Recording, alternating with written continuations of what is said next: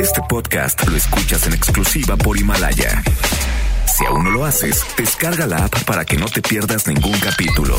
Himalaya.com. Son las 7 de la noche en la Ciudad de México. Bueno, casi. Y luego de seis años, 1820 programas.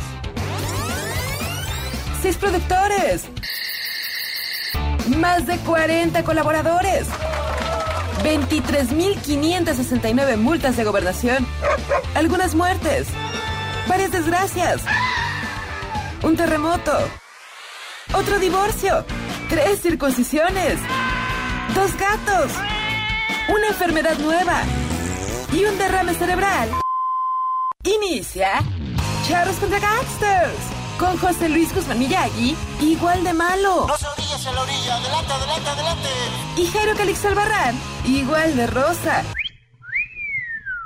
La dupla más revolucionaria del mundo. Desde el 1 hasta el 1820. ¡Comenzamos!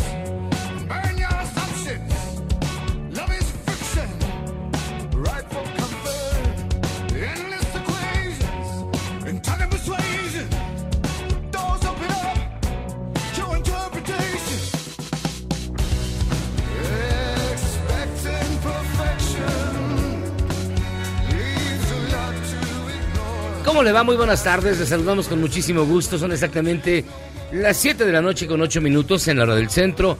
Esto es Charros contra Gangsters y usted escucha The Dance of the Clairvoyants, que es el más reciente, es tan reciente que salió hoy, sencillo de Pearl Jam. Regresa Pearl Jam, esta banda icónica del movimiento grunge de los Estados Unidos de la década de los 90. Suelta este sencillo que es el, el anticipo de su próximo LP que aparece en marzo, que se llama Gigantron. No suena grunge. No, Ya está en otra onda, ya. Pues es que ya, Ya no pasó suena ni mucho a Pearl Jam. Ya son adultos. Ya pasaron muchos años, ya son señores. ya hay que pagar muchas colegiaturas. O sea, ya no están greñudos como antes, ya no se ponen una camisa de cuadros De- de ya no. la No, el único que sigue No haciendo manches, eso es Dave Grohl. Te quedaste atrapado en los 90. Dave Grohl. Ah, pero Drake Grohl puede hacer lo que quiera. Ah, no, claro, o sea, no me estoy quejando. Pero es el único de esa época que sigue haciendo eso. Y miren, de la misma edad que los de Pearl Jam, pero más cachetón y más chino. De hecho, ya lo sometimos a una terapia porque ya descubrimos que no, no tiene coronavirus, pero sí tiene sabañones y tiene paño. Tiene, tiene giotes. Pero no, no coronavirus. El único chino sano, chino, y no me refiero a chino, ¿qué pasó?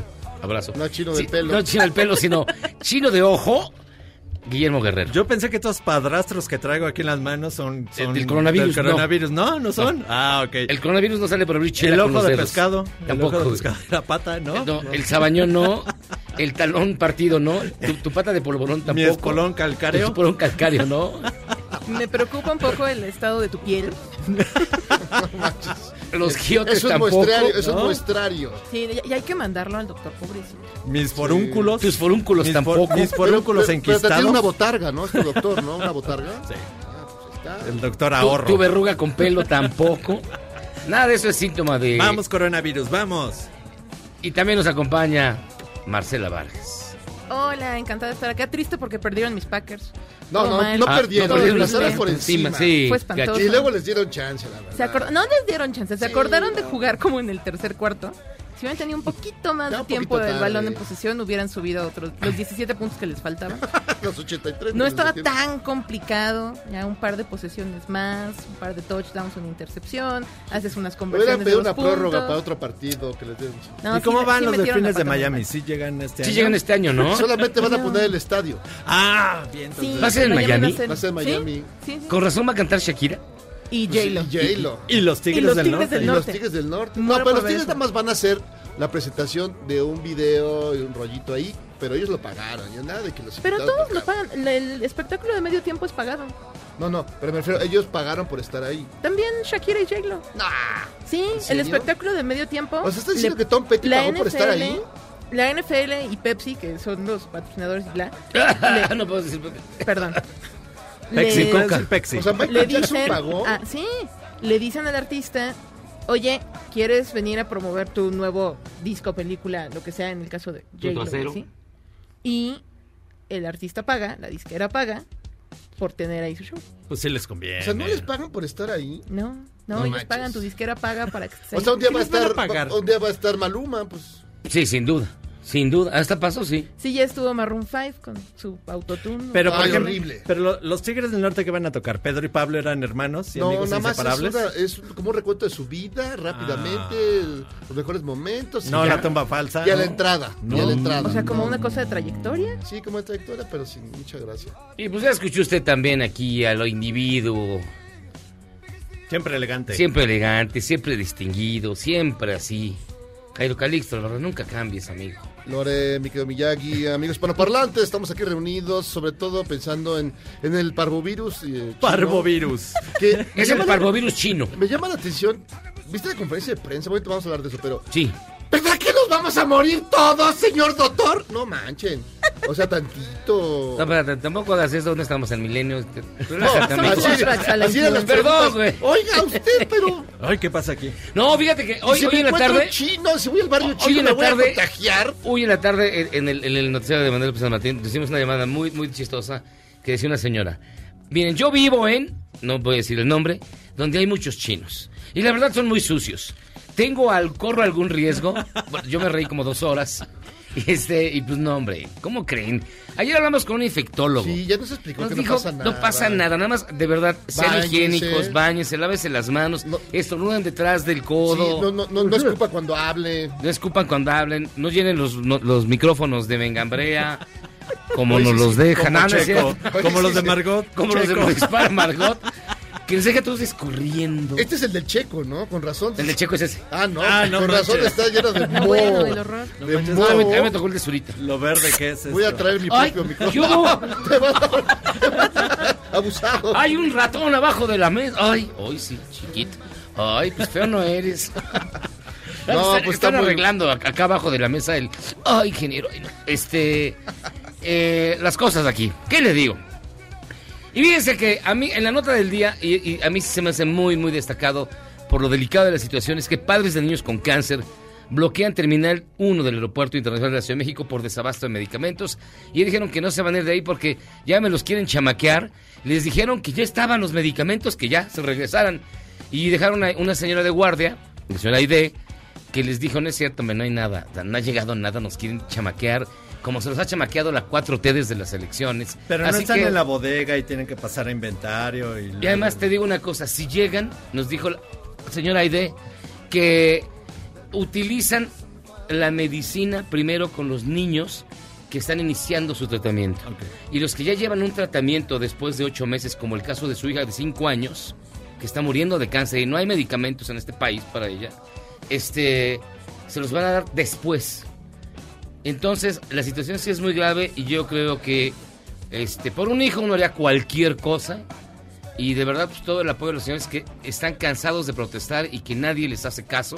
Pero, pero, ¿qué Y les no hay dice? medicamentos. O sea, ¿qué le- es decir, esto ya vimos que hace unos meses era el mismo, el, el mismo tipo de situación y vimos que varios laboratorios se agandallaban y apañaban y, y escondían el medicamento. En este caso, ¿qué? O sea, lo tienen... ¿Qué te, te están agarrando ahí, va? El ingeniero no sé qué está arreglando, Ingeniero, pero. por favor. Ay, ay, no. A ver, Inge. Abusado. No, pues no hay, simple y sencillamente no o sea, hay. no hay, lo no hay. tiraron, lo quemaron. Ah, no tengo la no menor idea, pero cuando van, cuando van al sector salud, no hay. Pero Pues creo que fíjate, valdría la pena poner Sí. ahí... Decir, No, no, ¿Qué no. está no. pasando? El sector salud no tiene y así están No, varios. no, pero medicamentos. también, no, siempre, no, pero también si los laboratorios están, porque ya ocurrió. No, no, no, no ¿Por qué no los- no no, ocurrido. claro que, claro que sí ocurrió. Claro que sí, ¿de dónde sacas que no? Los tra- En no, los diciembre, las- Sí, pero los traje porque, por eso. es sea, porque que- los señores protestaron Igual y no, los igual y no, igual A y ver, no, igual, y tiene sí. razón, tiene escondido, lo que sé yo. No, no, no hagas esa Aunque- carita. aunque traigas Es que ya están peleando. Aunque, te, aunque Memo traiga su botarga puesta, no quiere decir que Ah, que Mira, mira, de mira. esas cosas. Al rato que hablemos con Ernest- Er- Ernestina Álvarez, que también trae la nota de- del aeropuerto, pues ya le preguntamos a ver qué les Bueno, también el estado Acron, el estado, ¿eh? El estadio Acron veta a la Ledichela. Ah, la Lady Chela que le aventó a unos, a unos muchachos. Es que se ponen, muy- esa chava se pone muy loca. Pues, ¿qué creen que están en la lucha libre? En la lucha libre sí, Sí, se pero- puede hacer todo eso. Sí, pero piensa que está, está con el tirantes. No. Está como, como el otro estadio que vetaron, van a gritando ahí el de, del, Atla- del Atlas. El Atlas. Bueno, que te voy a decir que hace rato vi un tuit del Michael diciendo, no, es inaceptable este comportamiento de las mujeres en el estadio. Ay, Ay. Michael, o sea, no manches, Michael. Él sube sus, él sube sus videos sin En calzones. el estadio, ¿no? Debería. Sí, pero Michael sube sus videos haciendo ejercicio en pants, pero sin calzones. es más escandaloso que Lady Chela. Sí, o sea, Michael. Perdón, perdón, Sí, Michael. pero, pero, eh, sabemos que la Gobiérnate. ñora lo que le gusta es exhibirse, ganar adeptos, ganar seguidores y hacer show. Todo, todo por los Pero hay estadios que son decentes, ¿no? Permiten ese tipo de cosas. Y volviendo al coronavirus, eh, un investigador del Politécnico está, bajo observación. Se supone que hoy en la noche, tal vez mañana, allí en Reynosa, este, van a determinar si el señor tiene o no tiene el coronavirus. Y, Porque, Y bueno, si eh, lo es tiene- que él viene de China y llegó a viene de Tamaulipas y dijo, me siento mal. No, él- Tengo él catarro, venía de tengo- China, estuvo un día aquí en México el 10 de enero, fue al Politécnico, besó a todos los alumnos que pudo.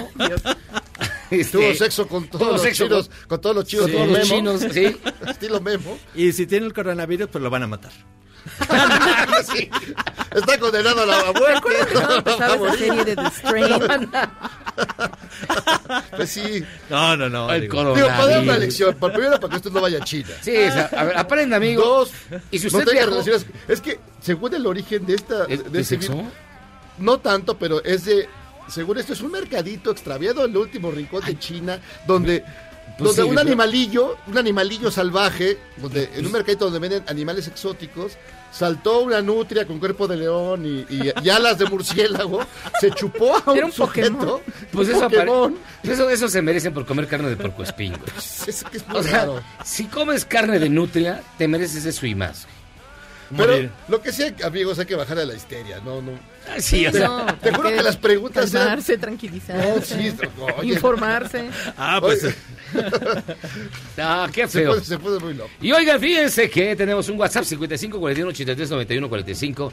Qué rápido lo dije. 55 41 83 91 45. Y miren, vamos a su bonita y gustada sección. Ya no te tío. El corona, ¿Ya viste el coronavirus que ma- Mira el coronavirus. El coronavirus ya lo vi. Y el primer infectado es Calderón, güey. No, de- no. Por la chela. Sí. Sí. Oigan, no, Lo están, bu- lo están buscando, ¿verdad? En una conferencia de prensa, la que comentamos de la Secretaría de Salud, aclararon algo que nos tenía, la verdad, con el Jesús en la boca. Las personas de rasgos asiáticos no representan peligro. Se los juro que eso dijeron. Vamos a escuchar. Quiero destacar lo siguiente. No existe razón técnica o científica o médica alguna para pensar en este momento que personas de nacionalidad china o de cualquiera de los países asiáticos o con fisonomía, con rasgos físicos similares a los de personas asiáticas puedan ser una fuente de riesgo para la población mexicana. Tampoco existe razón alguna para pensar que los productos de China o de la región asiática representan riesgo alguno. De hecho, ve- vemos el paciente cero. No compren viejecitas hechas en China porque seguramente. En la calle de Dolores, en el centro histórico, que en muchas ciudades del país, allá en el norte, en Tijuana, va a haber festividades, va a haber dragones, va a haber puentes, va a haber serpentinas. Júntense con los chinos. No existe ninguna razón para no celebrar el año nuevo chino Es que la- seguramente la Sí, pregunta, no, la no. pregunta Sí, fue. claro. O sea, O sea- lo, lo que me preocupa es que le tengan que explicar esto a la gente. No, deja No, para la gente. A los reporteros que supone que son gente culta. Ah, no, claro. La y verdad que escribida. mucho- Que, que a buena parte de los reporteros los agarraron, iban pasando por la calle y los subieron. Los un subieron, micrófono, la verdad. Hermanos, yo sé quiénes son.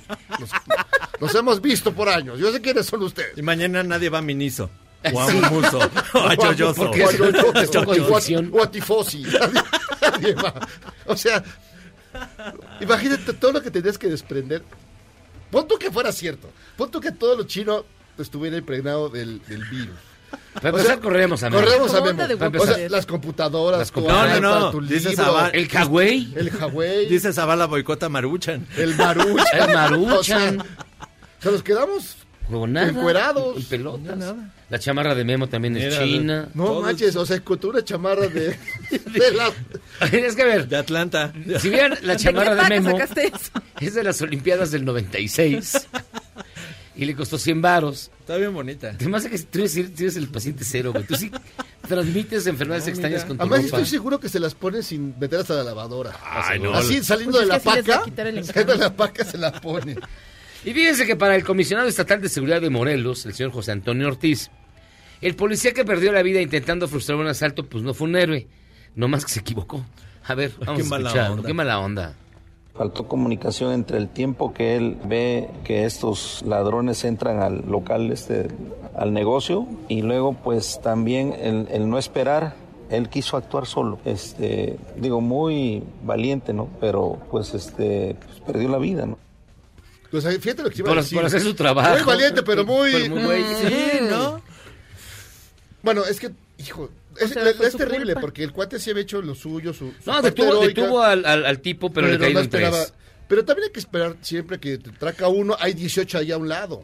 Sí. Se llegó de afuera y le dio un balazo ahí en la... Sí. A mí una vez que me atracaron en, una, en un pecero, un chavillo y saca, una, una charrasca sin filo. dije, no, pues me lo descabecho rápido. Claro, con mis clases de judo. Sí. Mis clases del mundo Juan. Tengo, sí.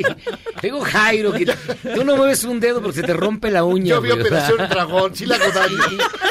Dice Karate Kid. Americano. Americano. O sea, el, el de la garza, hago el, hago el, el- de la, De la garza. grulla. De la grulla.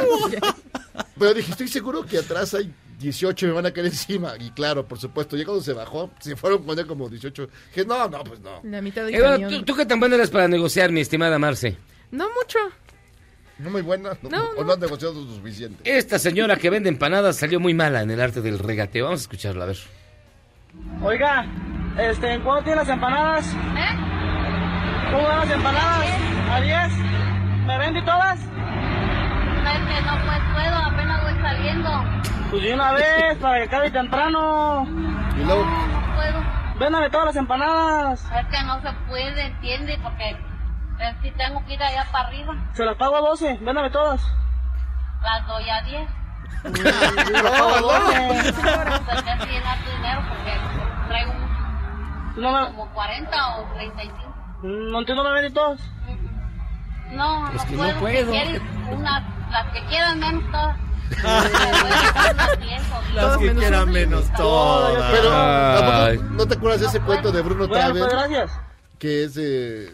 Que igual va un señor a Oaxaca, ve a una señora haciendo unas cajitas de colores. Y dice, ah, estas se veían muy bien en, en, en el Rockefeller Center, hay una tienda de dulces. Llevo estas, las ponen ahí y se venden más los dulces. Hizo todo su enjuague. ¿A ¿Cuánto cuesta? No, pues 10 centavos. Y si me hace, y si le pido 100, ah, no, pues lo mismo y le, le hago una rebaja. Y si le pido 200, ah, pues más rebaja. Y si le pido 1000, ah, pues más rebaja. Ah, perfecto. Entonces fue de gocera a Nueva York, regresa a México y ya dijeron, órale, va. Y dice, entonces dame las 2000 cajas. No puedo. ¿Por qué? Igual que la señora. No, no. ¿Y luego qué hago? Luego, ¿qué O vendo? sea, ¿qué vendo? ¿A qué me dedico? Y además, cada cajita tiene su chiste, o sea, tiene que ser una por una. Ay, que- qué bonita. Eso viene en canasta de cuentos mexicanos Sí, de Bruno Traven. sí, un gran, un- cuento. un gran cuentista. Un gran- No, pero el, el mejor cuento es el niño ciego. Ah, es el niño ciego es bueno. Es muy bueno. Y el otro, el del, el del señor, el del señor que, que compra un reloj Ah, sí. y lo pone abajo de su cama. De su cama. Y desaparece. Y va con el santo. Oye, santo, regrésamelo. ok, te voy a poner tus tus colores, tus cositas, Tu- no tu- sé tus qué. veladorcitas, veladoras. ñañao. Yo, te, yo ya te lo traje. Al otro día, no está mi reloj. Y otra vez con el santo. Oye, no me hiciste caso. Mi reloj. Yo ya cumplí, tú cumple.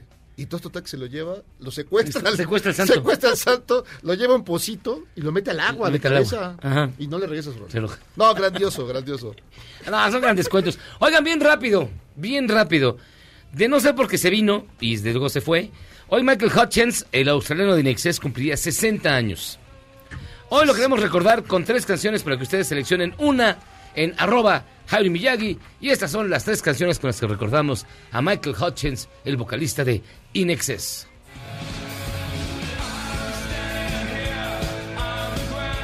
Esto se llama Don't Change, de su primer disco que se llamó The Swing. Es una gran rola y de las tres que hay aquí es mi favorita personal. Súbale.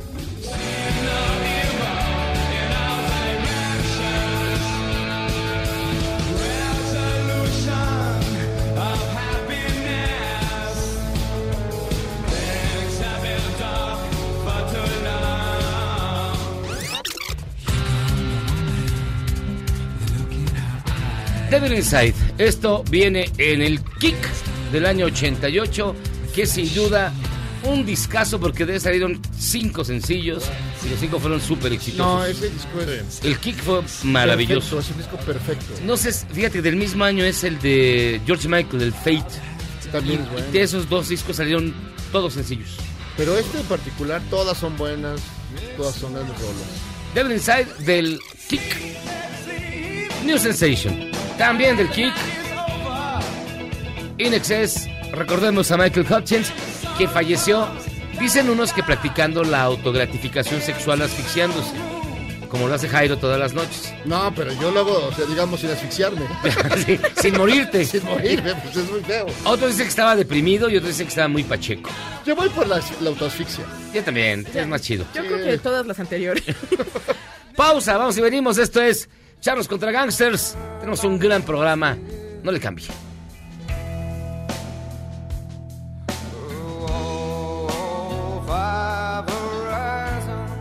¿Quieres salvarte del reggaetón? ¿Y esos sonidos que solo te hacen pensar en Omar Chaparro como un buen actor?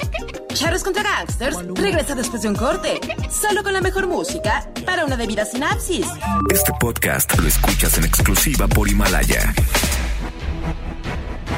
La Secretaría de Salud ya levantó una alerta ante los posibles casos de coronavirus en nuestro país y se trabajan los protocolos de monitoreo.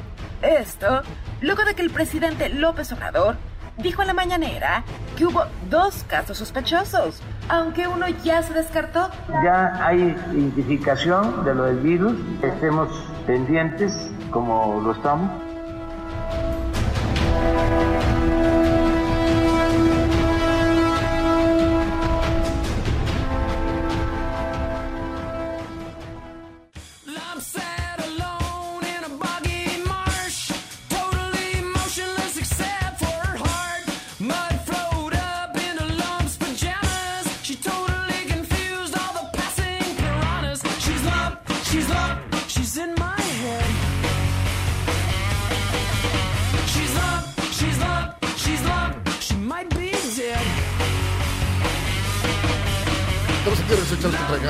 Escuchando una gran rola que nos conmueve, que nos, que nos hace mover el bote. Se llama Lump, The Presidents of the United States of America. Es la banda. Una gran rola de los 90, la de Lump. Sí, está bueno. Oigan, fíjense que tenemos en línea telefónica y de verdad agradecemos mucho que nos tome la llamada porque sabemos que está bien ocupada. Ernestina Álvarez, nuestra compañera reportera. ¿Cómo estás, Ernestina? Hola, ¿cómo están? Buenas noches para ustedes, para el auditorio. Pues les informo que la Secretaría de Salud llamó a la población a no entrar en pánico ni restringir viajes o comercio con China y mucho menos cerrar fronteras por la aparición de este coronavirus que si bien señalan es una enfermedad emergente, hasta ahora no hay indicios que sea grave y tampoco de que tenga un comportamiento de epidemia. En conferencia de prensa, el subsecretario de Prevención y Promoción a la Salud, Hugo López Gatel, afirmó que las autoridades sanitarias están tranquilas y preparadas ante este nuevo fenómeno, aunque reconoció que en estos momentos no existe un tratamiento específico para el coronavirus. No caer en eh, rumores eh, o reacciones de pánico que siempre son extraordinariamente negativas cuando se maneja un problema de salud pública. Tenemos la confianza de que el país está preparado. Eh, hemos estado haciendo a lo largo del 2019 precisamente ajustes en los protocolos de preparación y respuesta para las emergencias en salud y eh, hoy lo estamos poniendo en práctica. Estamos tranquilos, de que estamos preparados. Afortunadamente, como insisto, es un fenómeno nuevo, pero que en este momento parece ser eh, moderado.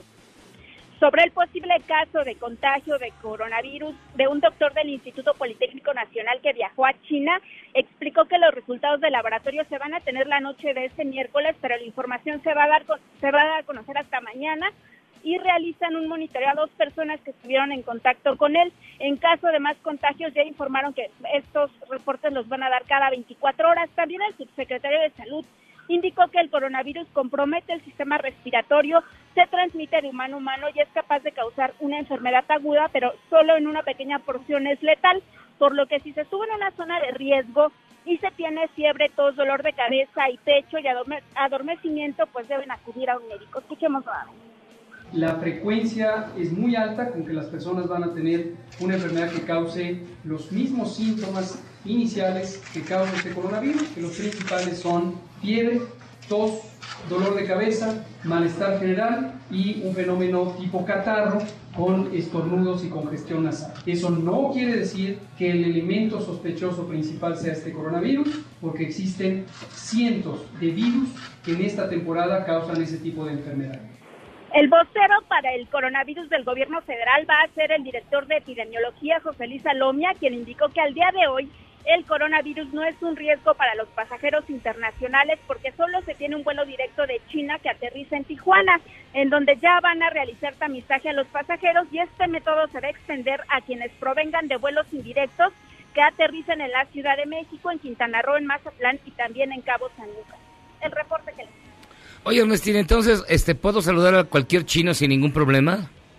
Sí, ellos señalan que no hay eh, letalidad, a final de cuentas, eh, alta letalidad en, en este virus, que apenas se está estudiando y también están esperando pues a ver qué dice la Organización Mundial de la Salud el día de mañana para ver qué cercos sanitarios se podrían realizar con esta enfermedad. Eh, yo veo aquí eh, eh, un debate en Twitter, ya ves que es gente muy fina, muy elegante. Muy culta. Muy culta, sobre que pues no hay que ir a las tiendas Miniso. Pero, y se les olvida que Miniso es Es japonesa. japonesa, es claro. japonesa. Es que tú ves uno y te parecen todos. Sí, exacto. Eh, No, no hay diferencia entre un chino, un japonés, un mongol, un este, un indonesio, No, un vietnamita, vietnamita. un Son coreano. más- son más bravos. ¿Cómo reconocemos a todos ellos, Ernestina?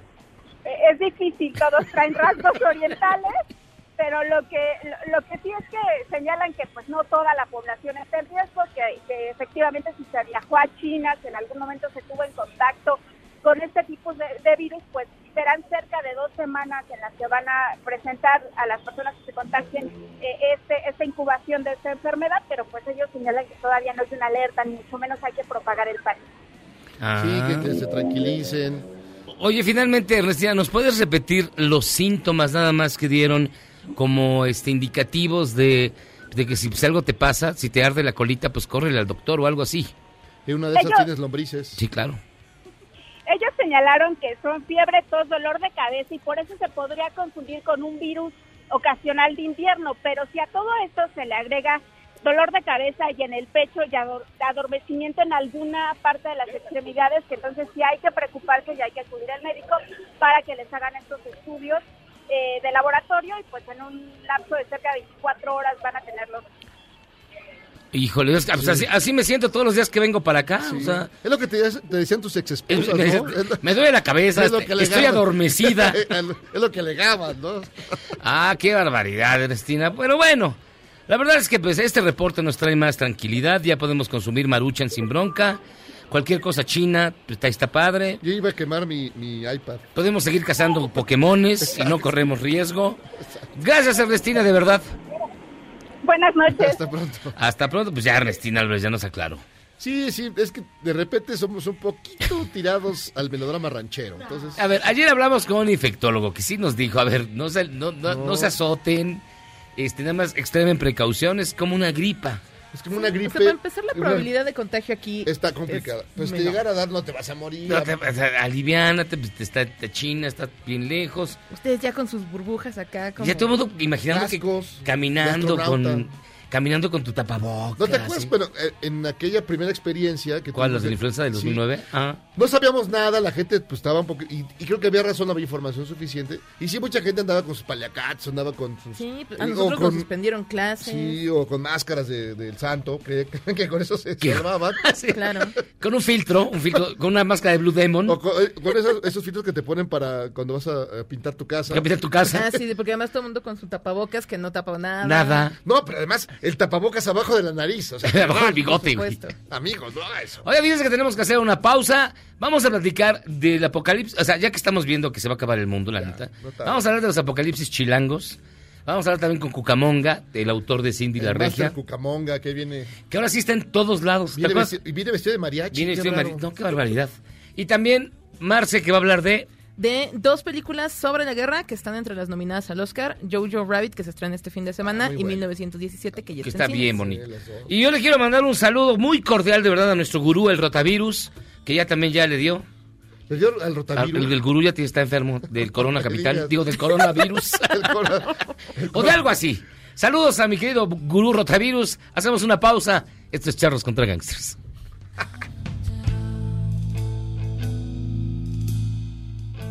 ¿Eres un chavo ruco en proceso de actualización? Charros contra Gangsters te trae la mejor música luego del corte para que apantalles a tus chavorrucos menos informados. Este podcast lo escuchas en exclusiva por Himalaya. Fue cateado uno de los domicilios del exdiputado priista Juan Vera Carrizal, acusado del ataque con ácido contra la saxofonista María Elena Ríos. En el interior se encontraban seis mujeres, cuatro hombres y cuatro menores de edad, pero no hay rastro del exfuncionario.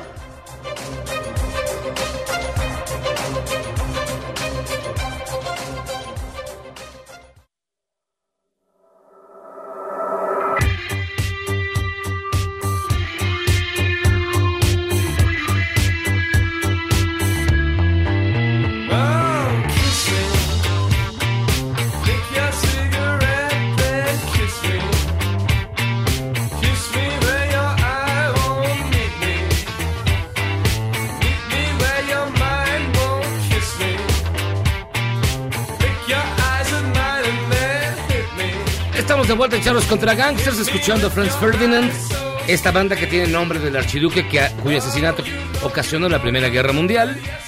Aquí se llama No You Girls del álbum Tonight. Y miren, vamos a presentar al hombre más famoso. Yo lo veo en todos los medios. En todos lados está. Todos. Todos Bueno, están hasta hablando de en, él. hasta en Notimex. No. No sabían quién era, pero está en Notimex también. Yo estoy tan famoso que ahorita ya no acepto medios, nomás completos. Sí.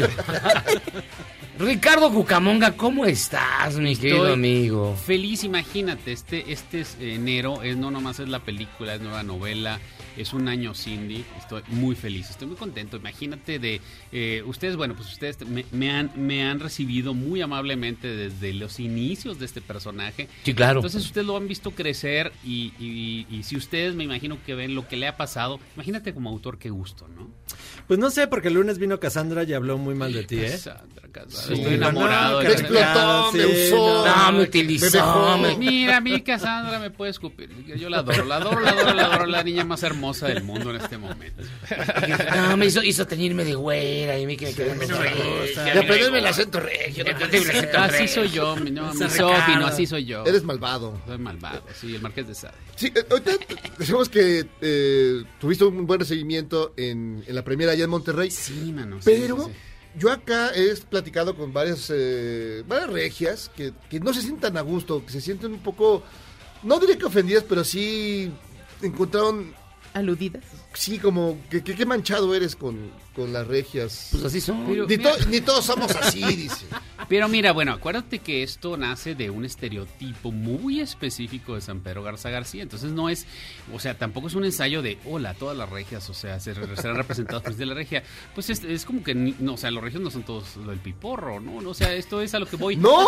No. La verdad sí, ¿eh? No van por las Oye, calles. pero Ya, bueno, mira, ya ven, no soy yo, son aquí los señores. No van zapateando. Fíjate, fíjate, fuimos, fuimos a Topo Chico y todas son como Cindy la Regia y todos son como Piporro. Sí, Y además el lago sabe raro. Sí, sí, sí, esa es la verdad. de- No conocen el Qué bueno bolillo. que lees bien a No conocen el bolillo. No, no es cierto. No, súper padre. Bueno, la gente, los regios son divertidísimos, son bien amables.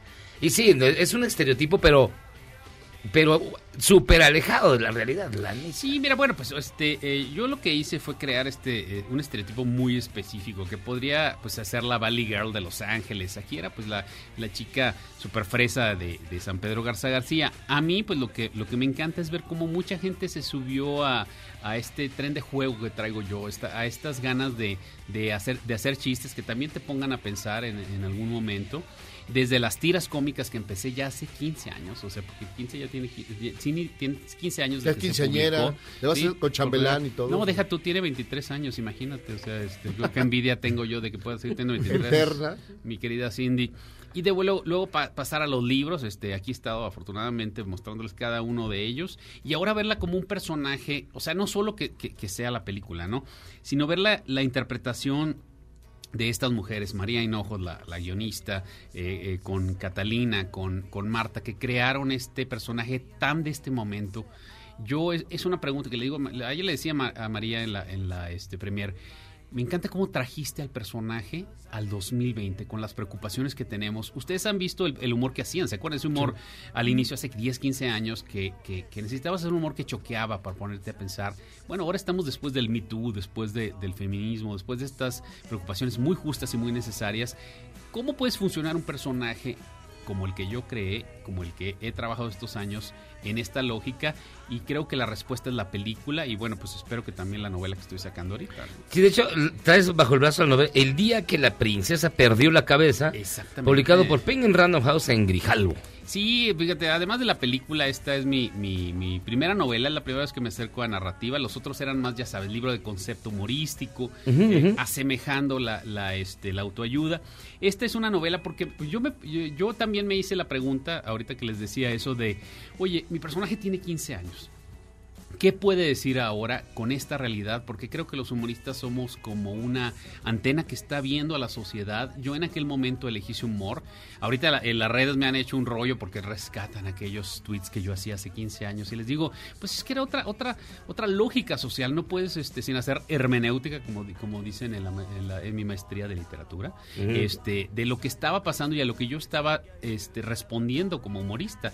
Bueno, pues eh, el- la novela que, que- que tengo aquí, que no es la historia de la, de la película, es más bien la precuela de la película, pues lo que trata también es de- de traer este personaje a este momento y con una historia, pues la, la historia es básica, ¿no? Cindy, que es la super princesa de San Pedro, conoce a, a Max, que es un este, super partidazo, le super palpita el dedo del anillo, y de pronto le hace ghosting, se desaparece Cindy y empieza El a perseguirlo ghosting. por toda la República. Es que esa es una cosa bien rara. Un- una vez platicamos aquí del ghosting y de, de todos estos términos y de todas estas cosas que ya son de esta generación que cuando Claro. empezó Cindy hace 15 años, pues por supuesto ni siquiera pedía su capuchino por, por Uber Eats, ¿no? y claro, ahora claro, claro, Cindy está en otro en otro contexto, está ocupa la tecnología, supongo. Es que es actualizar el personaje, Claro, claro, porque claro. así es como se ha mantenido vigente.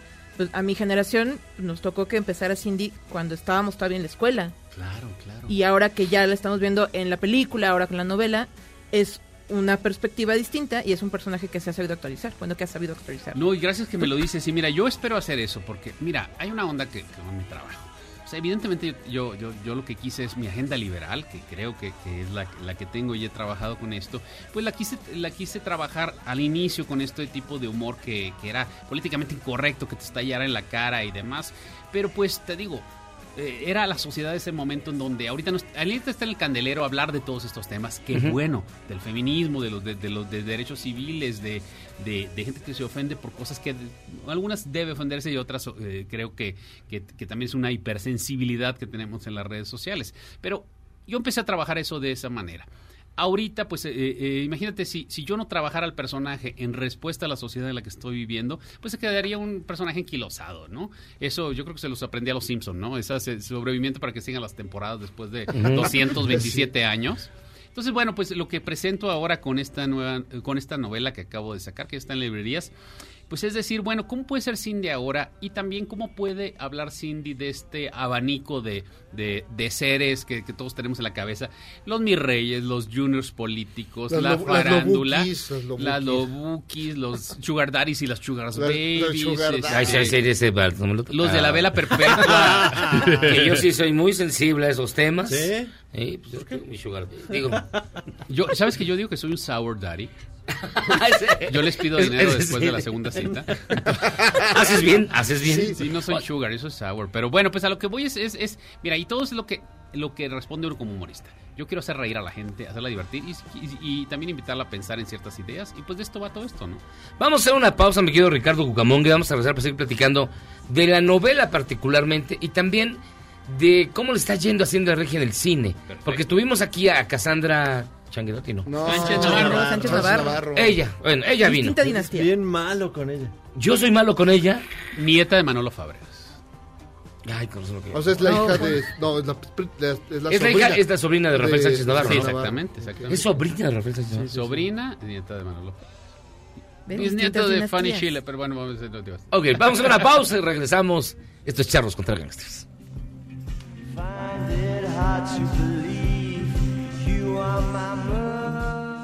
Errar es humano y perdonar divino. ¿A poco no se siente chido negar que fuiste uno de los 30 millones?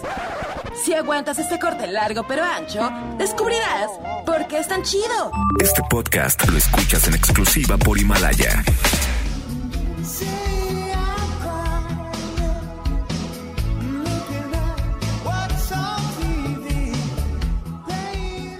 22 de enero de 1960 nació Michael Hutchins, vocalista y líder de la banda In Excess, a quien recordamos con canciones como Need You Tonight o Devil Inside.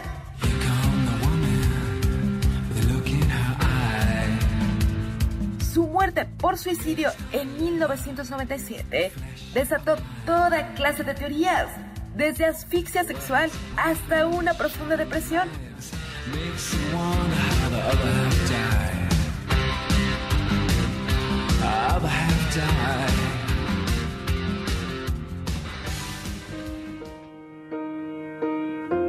What would I do without your smart mouth? Drawing me in and you kicking me out. You got my head spinning, no kidding. I can't pin you down. What's going on in that beautiful Pues ya llegamos a la onda tuyo.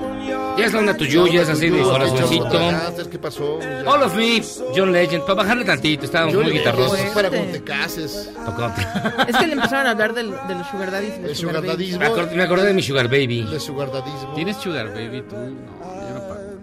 Yo no pago. No, a mí me Yo pagan. solo por con besos, con besos de amor. Yo cobro. No, por- le sales debiendo. Yo pongo el taxímetro y ya, mira. Mi querido Master Cucamonga, dime, para quien no tenga idea de qué estás hablando. Del personaje. El personaje que quizá vive en una isla desierta, quizá, no sé, Tiene una computadora una de leña. computadora de leña, lo que sea. Pero, ¿cómo explicar al personaje? ¿Qué es, qué es San Pedro Garza García? ¿Qué, di- ¿Cuál es la diferencia entre una una super eh, niña bien de, de De ese lugar lomas, sí, de- y una de las lomas? ¿Cuál es la diferencia? Sí, mira, bueno, pues mira, este, Cindy la Regia es el personaje, mi personaje emblemático que creé hace 15 años en tira cómica. Y la premisa, pues, que, con la que inicié es la chica que se quiere casar este, con un partidazo y que está este, desesperada por ello. Y fueron una serie de juegos en tiras cómicas que después pasaron a ser eh, juegos que eran preguntas respecto a la sociedad. No, na- o sea, partiendo de San Pedro. San Pedro, pues eh, San Pedro Garza, a ver si ustedes saben, es el municipio más rico de Latinoamérica. Entonces daba mucho pie para hacer estos juegos, ¿no? Y creo que también eh, los regios eh, son como un principado, ¿no? Específicamente es como un país aparte de, de México. Entonces había muchos juegos humor- de, de humor que, que he hecho también con mucho cariño, porque yo viví allí ahí 20 años, ¿no? Entonces creo este O sea, diríamos que eres como un Yo soy cocina fusión. como un traidor de, de clase. O sea, fuiste a revelar los secretos de Sí, de ese me- lugar. bueno, me han visto de muchas maneras. Me han visto, y creo que todas, en todas tienen razón. Me han visto como un traidor, me han visto como un, alguien que celebra este todo. Yo, yo creo que celebro con mucho cariño, con tanto cariño que me puedo reír de, de mí mismo y de- del lugar donde viví tanto tiempo, ¿no? Y a, a- a través de este personaje, Cindy la Regia, empecé a hacer, pues, primero fue un, un- un- un personaje que pongo las tiras, las tiras en internet, después se viralizan, este, pongo la, eh, se vuelve un fenómeno de redes sociales, empiezo a poner los libros. Tuve el gusto que en el 2012, eh, eh, como Casarse Tipo Bien, el primer libro de Cindy, fue de lo más leído del país, este, y me permitió, pues, más que así rollo de ego, es decir, qué padre que pude dedicarme a lo que más me gusta en el mundo, que es hacer reír a la gente y hacerle siempre una invitación a pensar en base a los chistes que hago, ¿no? Con el tiempo, y ahorita hablando de la película, hace 10 años, porque este fue una, una, un- una cosa de cocción lenta. Hace 10 años Francisco González Compeán me, me busca, bueno, o busca a Cindy porque creía que Cindy era como una chica estando pera haciendo eso.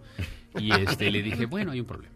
Este, eh, no, no soy Cindy, pero pues claro que me dice, quisiera platicar contigo porque tu personaje creo que estaría interesante para hacer un proyecto. Yo soy cineasta, bueno, perdón, yo soy productor de cine y, y me gustaría que hiciéramos algo. Muchas conversaciones después, varios guiones y demás. eh, pues ahora tienen la película que el viernes van a poder ver en, en- en los cines, la película Cindy la Regia, que es una eh, interpretación que hicieron este, tanto la gente de producción como, lo- como los directores, como, como la guionista María Hinojos, de mi personaje, el cual le- les, les presté, porque me di cuenta que estaba trabajando con gente muy pro, este... Marta Sosa y Francisco no hacían una película juntos desde Amores Perros. Entonces, haz de cuenta, a mí esto, eh, eh, eh, estar trabajando con, con, Catalina, con Santiago Limón, este, Catalina Aguilar Mastreta, que son son dos direct- un director y directora que están juntos haciendo esta película. Una vez que yo me di cuenta que trabaja y conocí su, su, su- su trabajo, dije, bueno, pues ahí les va el personaje, solamente cuídenmelo y hagan es, una película padre con él. Y Pero lo que tú va- no metiste nada, ni un, ni un chiste, nada, ni un elemento. Yo di una nada. idea original encerraron en, hace 10 años. Encerraron en tu casa, no se meta en esto, joven.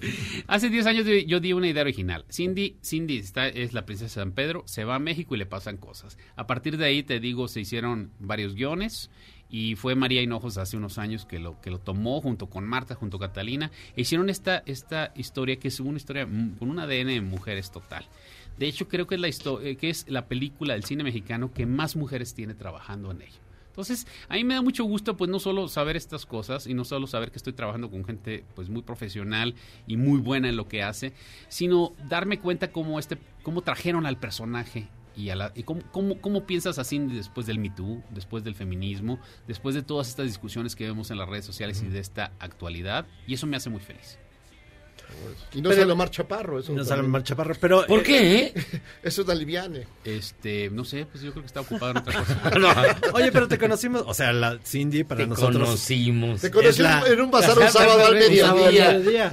Y publicabas Recuerdo. tus tiras. Yo traía hot pants, sí. Y ahora escribes. O sea, ahora esta es una novela. O sea, es, es otro proceso Otra creativo de diferente, Sí, claro. pues, pues mira, eh, eh, dentro de, de- de este proceso de que se estaba dando la película, pues yo también empecé a trabajar para hacer algo novedoso para mis, para la gente que me seguía, que, a mí- que ya había visto su- estos juegos humorísticos con mis primeros dos libros de, de asemejar un libro de autoayuda y luego autoayuda como tal en cómo superar a tu ex. Entonces dije, bueno, ¿qué, qué les puedo dar ahora a, mi- a la gente que le gusta lo que hago? Y dije, bueno, narrativa, una novela. Y, pero estuve dos años luchando con ella porque yo no había hecho na- much- o sea, había hecho un capítulo de pronto eh, en algún libro de alguien más, pero narrativa como tal, o sea, una, una novela corta como esta, no la había hecho. Entonces fue un, fue un gran reto. Yo digo que fueron como 200 expresos y 150 mezcales. Ahí se me fueron las regalías que me dieron del libro inicial. ¿eh? Sí. Pero, pero pues estoy muy contento. Es mi Benjamina, mi cuarto libro. Y el libro, la verdad, que más me gusta de, lo- de los que he hecho.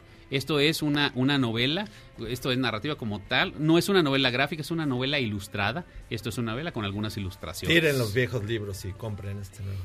No, está, está muy bonito este de Cindy. Ilumínense, ilumínense. Yo estoy muy contento porque te digo, eh, me gusta también los juegos de humor que hago hablando de las cosas como por ejemplo los influencers y los youtubers actuales. Y qué, eh, porque era la pregunta, oye, ¿qué diría Cindy de eso? ¿Qué diría Cindy de, de un, un sugar daddy? ¿Qué diría Cindy de una señora de la vela perpetua que, que de la marcha de la familia. ¿Qué diría Cindy de un amigo gay? Este, que, estas, estas preguntas que yo tenía de cómo funciona mi personaje ahora, creo que están, eh, están tanto en el libro como en la película. Pues mi estimado Ricardo, te deseamos todo el éxito del mundo. Que ya lo Gracias, tienes. gracias, gracias. Y este, ya está en todas las librerías el- el- esta nueva novela. Mi éxito es ser amigo de ustedes, ¿sabes? Es cierto, de, de hecho nos van a dar el 25% de lo que ganes en esta película. Ay, mano, ay, mano. No, pues mira, vayan a ver la peli y sale el viernes. Este, mire, no es solo eso de vamos a apoyar el cine mexicano. No, no puedes el cine mexicano que no te gusta, pero este está bien padre. O sea, realmente es una comedia, este, una comedia romántica que te va a sorprender porque tiene unos giros que no tienen las películas eh, generalmente que, que conoces. Y aparte es una película, este, muy bien hecha, muy entretenida. Eh, ve, creo que la vas a pasar muy bien. Y además está Cindy la Regia, el día que la princesa perdió la cabeza, ya en todas las librerías. Mi libro, ahí está. Vayan a verlo. Es una buena precuela o cuando salgan la película, si quieren más indie, creo que es Me muy espera la serie de Netflix. Changuitos, de changuitos, Amazon. Me changuitos. espera el musical. Al juego de mesa. Al maratón. Al maratón de Cindy la Regia. Muchísimas gracias, Ricardo. A ustedes, a ustedes Ricardo. Cabona, hacemos una pausa y regresamos. Ya son casi las 8. Todavía faltan Algarabía Niños, todavía falta Marcela para hablar de Jojo Rabbit y 1917. Y Guillermo Guerrero para hablar de. Apocalipsis, chilangos. Vamos y venimos. Esto es Charlos contra Gangsters.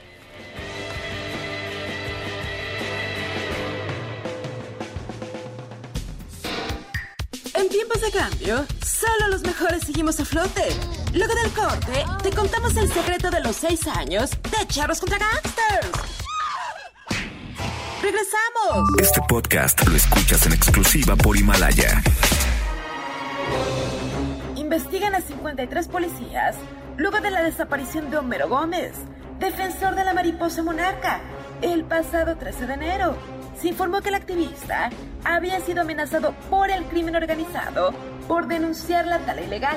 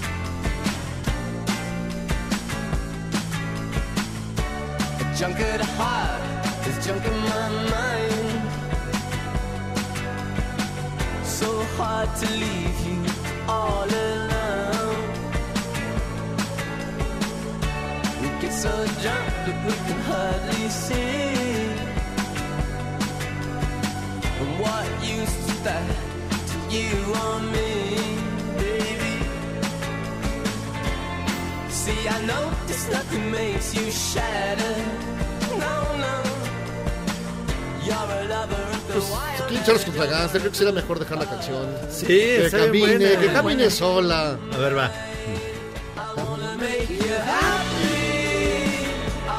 Sí. Ah, Son los Cooks. Los- sí, Qué buena gran rola, buena qué gran rola. Junk of the Heart del álbum The Cooks. Y ya está con nosotros alguien que nos hace muy feliz. Fernando Montesioca, Cecilia Lazo de la Vega. ¿Cómo estás, carnal? Muy bien, ustedes, Marce, Jairo, Luis, Memo. Feliz. Contento. Una gran rola.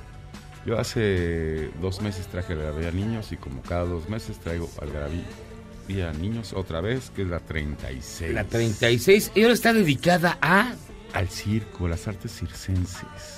Pero ya no, ya, ya se murió el Pero ya no hay circos. No, claro ¿o que sí? sí, lo que pasa es que no hay no. Lo animales. mataron, Ah, malditos. no Ah, animales, pero- Malditos. No hay ¿Quieres permiso. seguir viendo a los camellos ahí todos flacos? No, no, no, claro, había lugares muy feos, pero también eran donde los trataban bien, y hacían Pues, a- fuertes. en algunos sí, en algunos en otros Sí, lados no. y luego, pero luego los dejaron morir, después lo quitaron los circos y los dejaron morir vilmente. Sí, a los A- a- tigres. al Todo mal elefante. Al elefante. Ahora a mí me preocupa lo de la feria de Chapultepec, es increíble que la hayan cerrado así de, de pum, le bajo la cortina. Pero ahí no había Pues, animales. pues, que- Nervios. No, no, no, Animales pero me que- refiero a que lo, lo mismo que pasa con los circos, que una, una feria que tiene 60 años la cierren así de buenas a primeras, cuando es, era la diversión más padre. No fueron a Chapultepec nunca. O sea, la- tú eres adicto al ratón loco, ratón Al martillo. Al martillo. loco, a la medusa.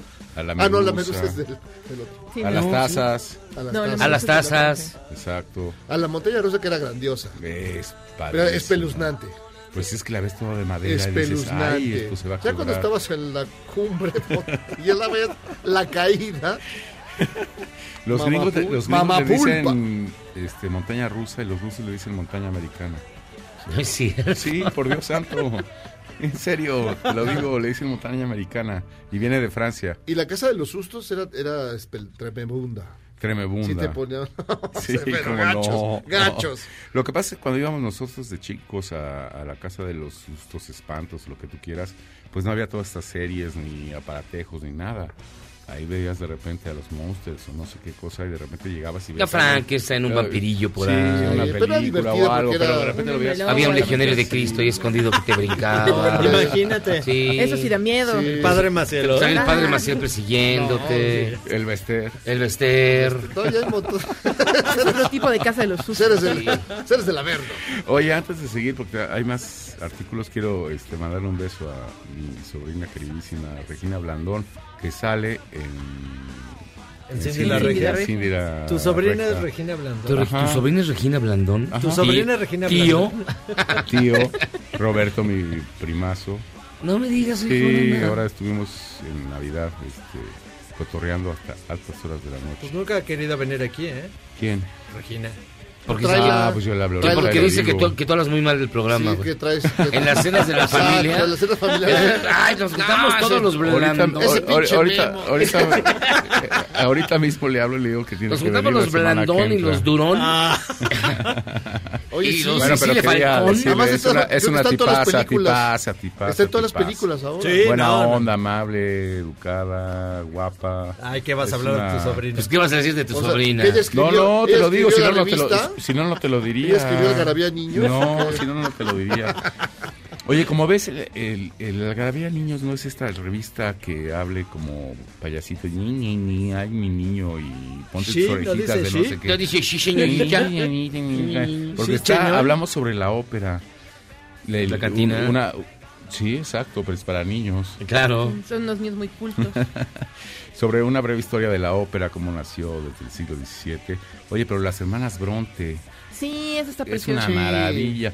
Oye, yo creo que Cumbres Borrascosas hay más películas que de Star Wars y de... Y de ¿Versiones? Y adaptaciones, mujercitas, sí. ¿no? Sí, sí, sí. No, de Mujercitas, Mujercitas ¿cuántas hay? Hay mil. Mujercitas, Hay una- adaptaciones una- y Pero- hay como hay seis. una Pero ahorita. Cumbres Borrascosas También es una una- locura. Pero tiene, Y tiene un rato que no hacen una nueva versión. Hubo una De Wandering Heights, sí, creo que sí, Sí, le hicieron hace las... Bueno, hace como seis 10, años. 6, Sí, 7 pero ya- años. Y pero creo que no la recuerdo, o sea, como que no, la- Y de Jane. Eyre, la más reciente es con... Jane Eyre es hay más, hay buenísima. más de ella, hay más de ese personaje. Sí, y es...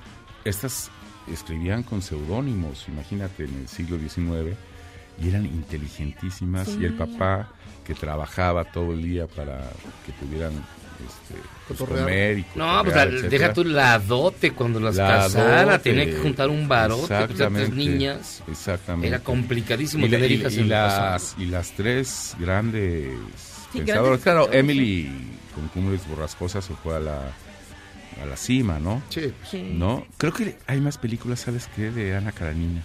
Ah, no, sí. Bueno, de Ana es- es que- Karenina debe... Pero la mejor es la de... La de... eh, la mujer fatal, eh, este, Greta Garbo, ¿no? Ah, sí. Es que, La de Greta Garbo. es que ya hay tantas ser. versiones de No sé. todos de todas estas historias que hay tienes para escoger Pero la clásica es la de. Lourdes Olivier, como Sí. Heathcliff. Ah, bueno, sí, sí, sí. Y Vivian supuesto. como este. ¿Cómo se llama? Bueno, es que Vivian Lee lo que sea. Él era Heathcliff. Lee era la de... Porque fue su mujer. Fue esposa Ah, de. Lord Sir Lawrence Olivier. Arturo y Merlín, el primer, la, el primer reino y el segundo hechiza. ¿No? Explicarles quién es Excalibur. O sea, Qué bonita historia la de Excalibur. Sí. ¿no? Las leyendas artúricas son súper bonitas. Padricísimas. Es una mitología rara. Hay muchos escritores que creen que sí existió. Que sí existió Merlín. Que bueno, parte de la leyenda, de la mitología. ¿Cómo le O dices? sea, la ¿Celta? la. Celta. ¿De qué año Merlina. estamos, de qué estamos hablando? Historia De, distinta. ¿De qué año? Este, estamos hablando como mil Pues antes las, leyendas artúricas sí son. No, como 500 antes de 500 Cristo. años, sí.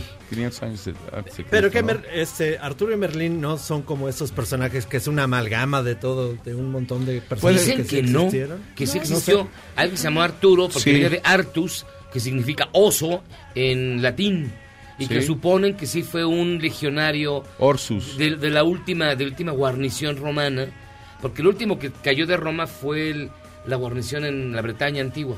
Y dicen que de ahí pudo haber salido Arturo, que no es un hombre celta. Deducen que es romano. Él pero venía huyendo de los romanos. Ey. Acuérdate la muralla de Adriano. Así es. Que la hace. Él se fue de. No existía la muralla, por supuesto. Se fue al norte, norte, a Irlanda, este, Escocia. Y ahí empezó una tribu, un clan, un pueblo bárbaro, entre comillas, pero que sabían, ya tenía cierta técnica y le- un lenguaje común. Y ni los romanos pudieron con ellos, ¿no? Llegó Adriano y dijo, ¿saben qué? Pongan una muralla aquí, porque con esto, ¿no? Así como Catepec, ¿sabes qué? Pon la- pon aquí Como el canal de la compañía. Como el canal de la compañía Como el bordo de Xo- el bordo Xochiaca.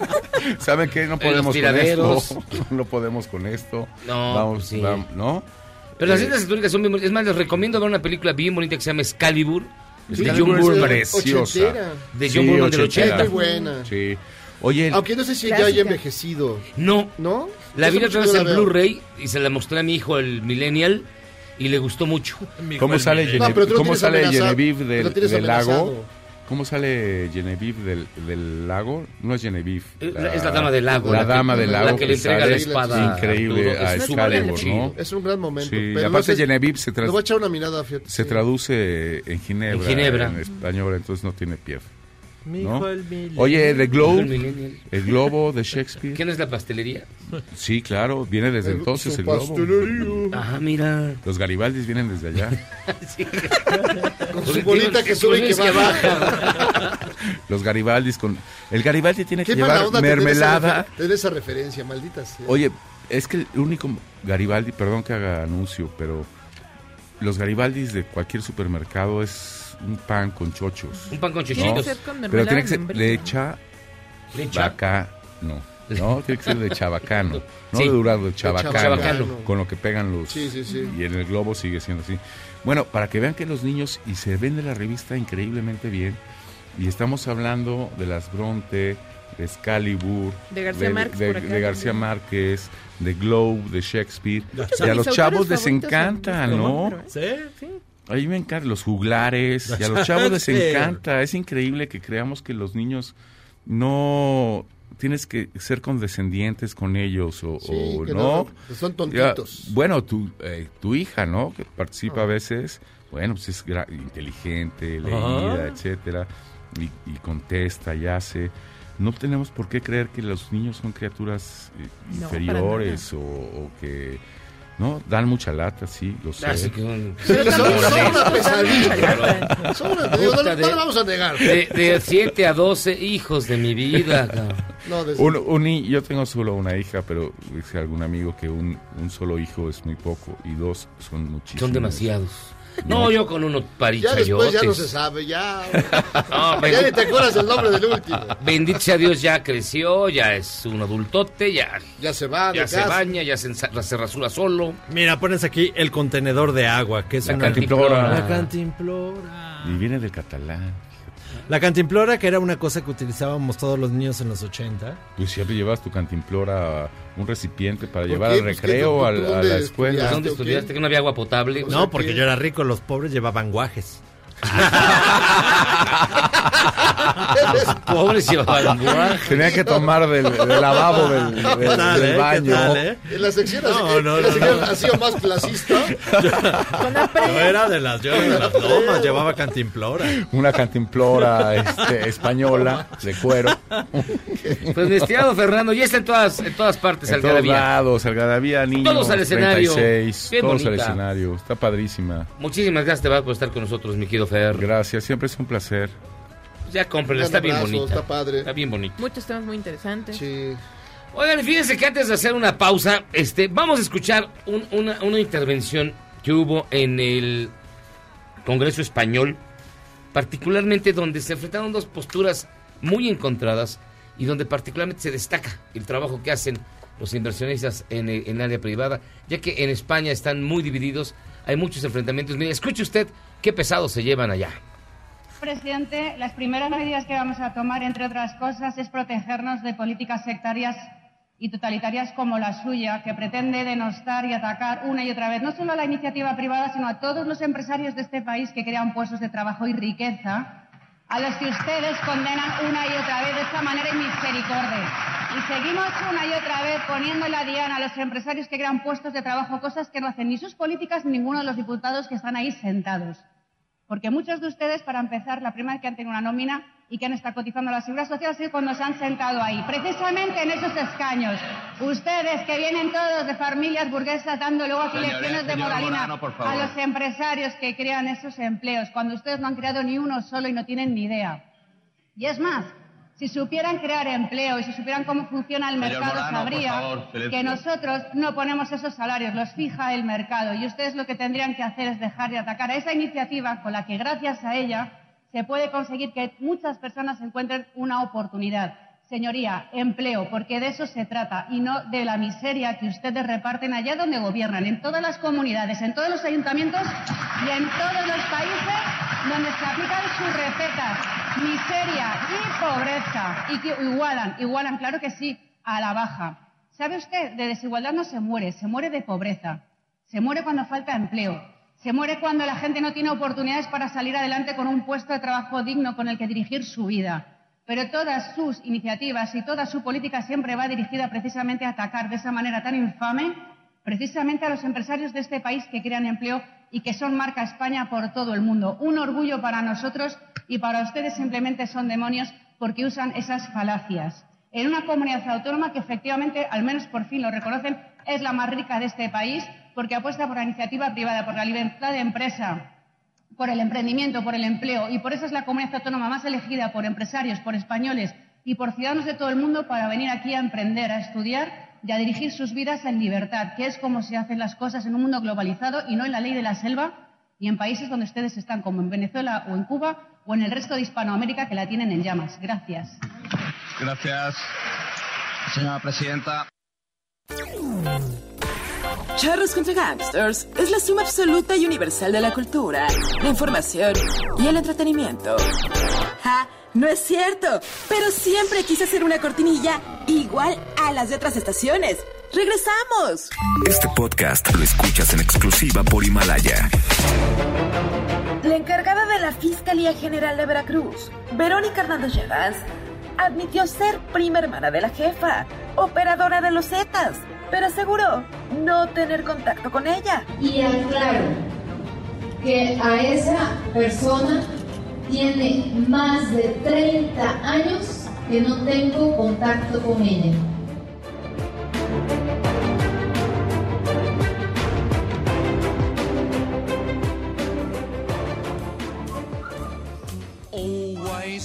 On the light side of life. If life seems jolly rotten, there's something you've forgotten, and that's to laugh and smile and dance and sing. When you're feeling in the dumps, don't be silly chumps. Just purse your lips and whistle, that's the thing. Hey, always look on the bright side of life. Oh. Ah, que. Hasta aquí, chavos contra Gangsters, el único lugar donde se recuerdan los grandes Masters de Masters. Terry Jones, que falleció tristemente, fue ayer su, su fallecimiento. Hoy se dio a conocer, uno de los grandes eh, compañeros con los Monty Python. Y tristemente se nos adelantó. Pero No, dejó, se una murió. gran, dejó una gran obra. Una Es que estaba obra. prestado. Sí. nada más nos lo prestaron un rato. Dios nos lo prestó un ratito. Ya se lo tuvimos que devolver. Memo. Pero el gran Terry Jones, ¿qué, qué, qué, qué personajes encarnó? ¿Qué, qué películas dirigió? ¿Cuántas Está usted escuchando eh, Always Look on the Bright Side of Life, que es el clásico que es más. Es tan arquetípico en Inglaterra que cuando fue la clausura de los Juegos Sí, Olímpicos aparece Terry Jones cantando con un grupo de modelos cuando están en el cielo, según, y que es el cierre de la película, de las mejores películas, yo creo, para Navidad, que se llama La vida de Brian, de esta gran, gran compañía que era Monty Python. Que es considerada la mejor comedia, ¿no? Pues sí. Es que no hay, o sea, ¿qué- ¿quién ha hecho mejor comedia que ellos? Así, en serio, en serio. Nadie. ¿Quién? Es más, ni siquiera a los que vienen de Saturday Night Live nadie se ha acercado a ese nivel de, al de una nivel- película de ese nivel, no. No. Adam Sandler. No, no, no. No, y hablar, la Inquisición hablar de. Terry Jones es hablar de un tipo que era megalomaníaco, que dominaba todo, que... Es más, él tuvo que agarrar la vida de Brian porque nadie quería dirigirla. Entonces, él la tuvo que dirigir y tuvo que irle a pedir dinero prestado a George Harrison, quien empeñó su casa para que Monty Python pudiera grabar la vida de Brian, que luego le- les bloquearon porque la consideraban blasfema. Ya sé quién, Jim Carrey. Ay, Dios mío, por favor.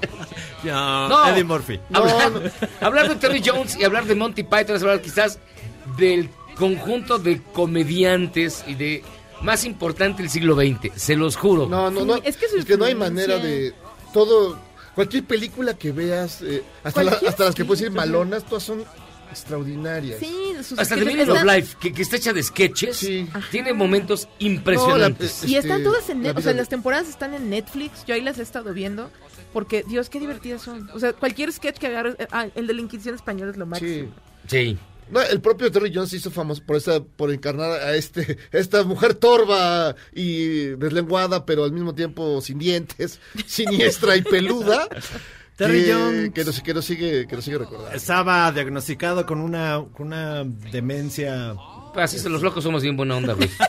No, poco común. Ya llevaba varios años ahí luchando. De hecho, ya en los últimos tiempos ya ni Sí, siquiera, estaba no muy- daba entrevistas, ya No, Ya estaba muy malillo. Había, de hecho, de, de los originales de Monty Python ya murieron dos, que son evidentemente Terry Jones y el güero alto, que era homosexual y que no me acuerdo cómo se llama. Pero ya nada más quedan Michael Palin, ya nada más queda Terry Gilliam. Terry queda todavía. este, Que acaba de venir a México. Sí, Terry Gilliam. estuvo en, en Guanajuato, en el Festival de Cine de Guanajuato. Michael Palin, Terry Gilliam. Y trajo su, su libro es extraordinario, Terry. Jones. ¿Qué es que? Gilian- ¿Gilianismos? ¿Cómo se llama? Gil- Giliani- Gillianisms. Gilianismo, Gilianismos, creo que es sí. grandioso el libro.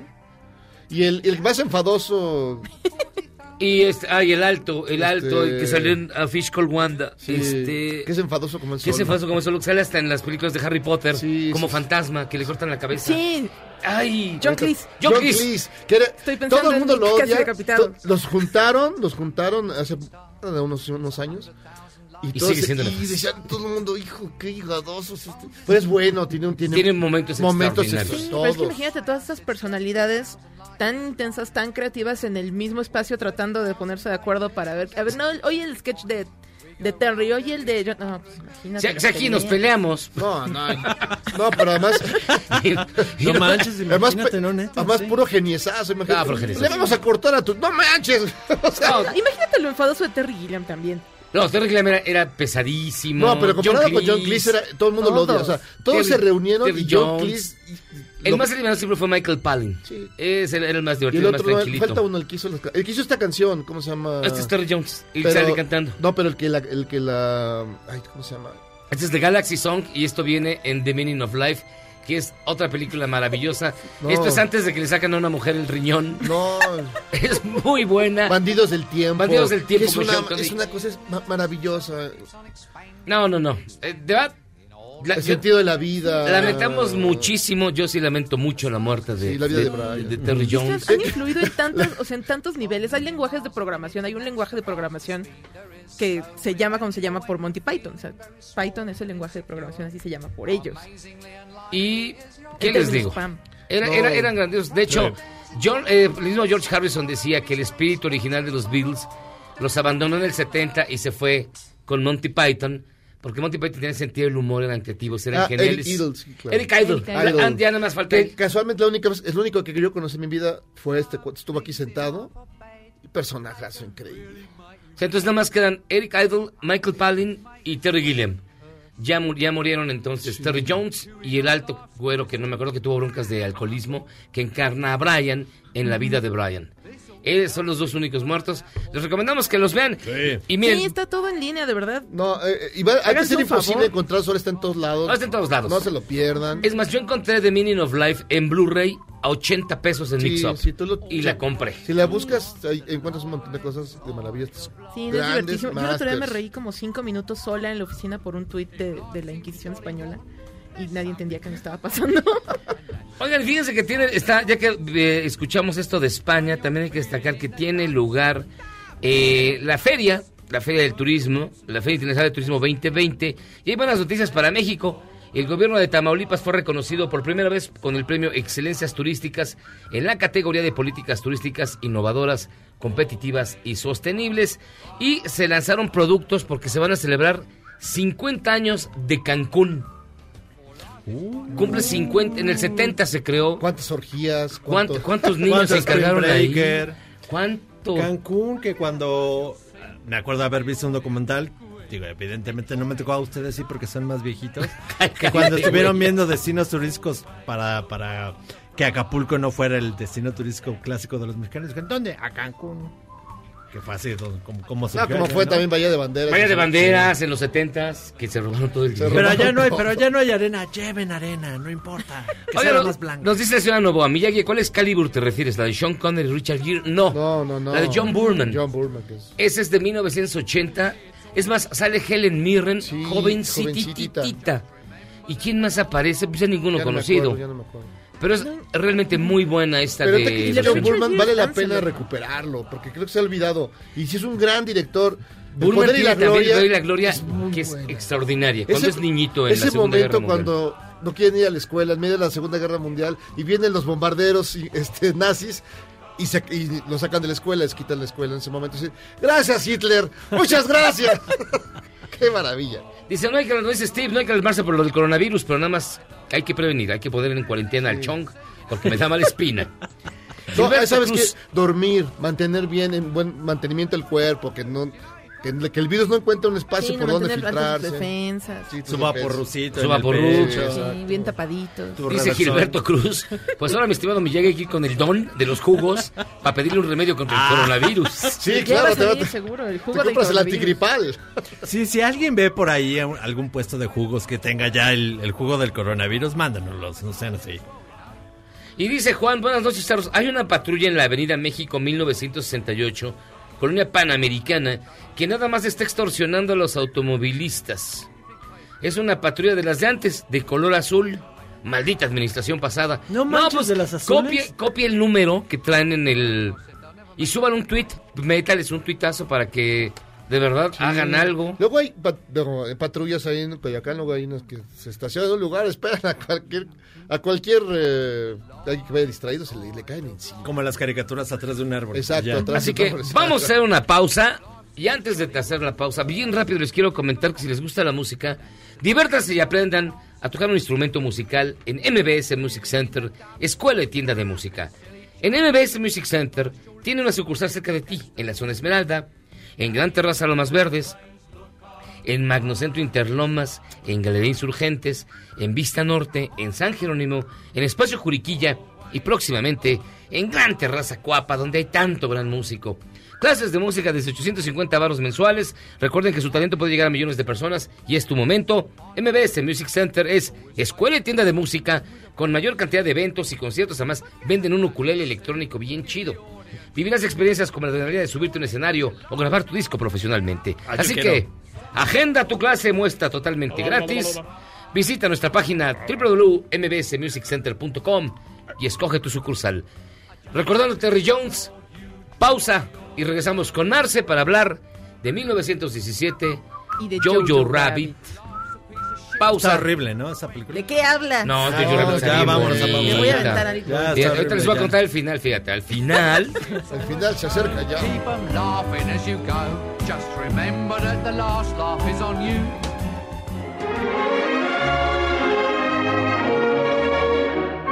El 22 de enero de 1506 se fundó la Guardia Suiza, el ejército más pequeño del mundo, compuesto apenas por un centenar de soldados y cuya misión es proteger al Papa y defender la ciudad del Vaticano. Y el uniforme que utilizan fue diseñado ni más ni menos que por Miguel Ángel.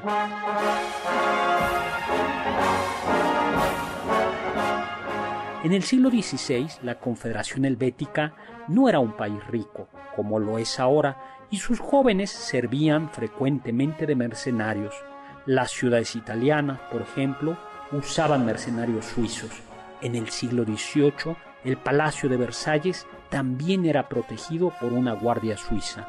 Actualmente, los guardias suizos del Vaticano reciben un entrenamiento militar sofisticado aunque aún saben utilizar la espada y la alabarda.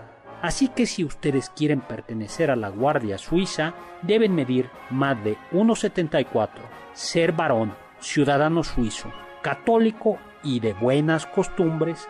Así que ya saben, si reúnen los requisitos, no dejen de apuntarse. Dicen que el sueldo no es nada malo. Yo soy Héctor Zagal, mi Twitter arroba hzagal, zagal con z, y recuerden, sapere aude, atrévete a saber.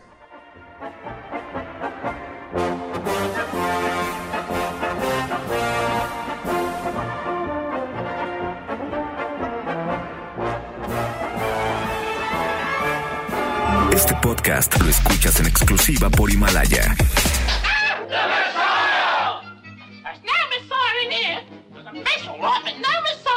Murió Dory Jones a los 77 años. Actor, cineasta y miembro de Monty Python. Jones fue diagnosticado hace unos años con demencia, pero siempre mantuvo el buen humor, según informó su familia. Es recordado, entre otras cosas, por dirigir el clásico La vida de Brian de 1979. It's Monty Python's Life of Brian. ¿Y usted lo ha visto? Escríbeme en Twitter a arroba a Gabriela Vives.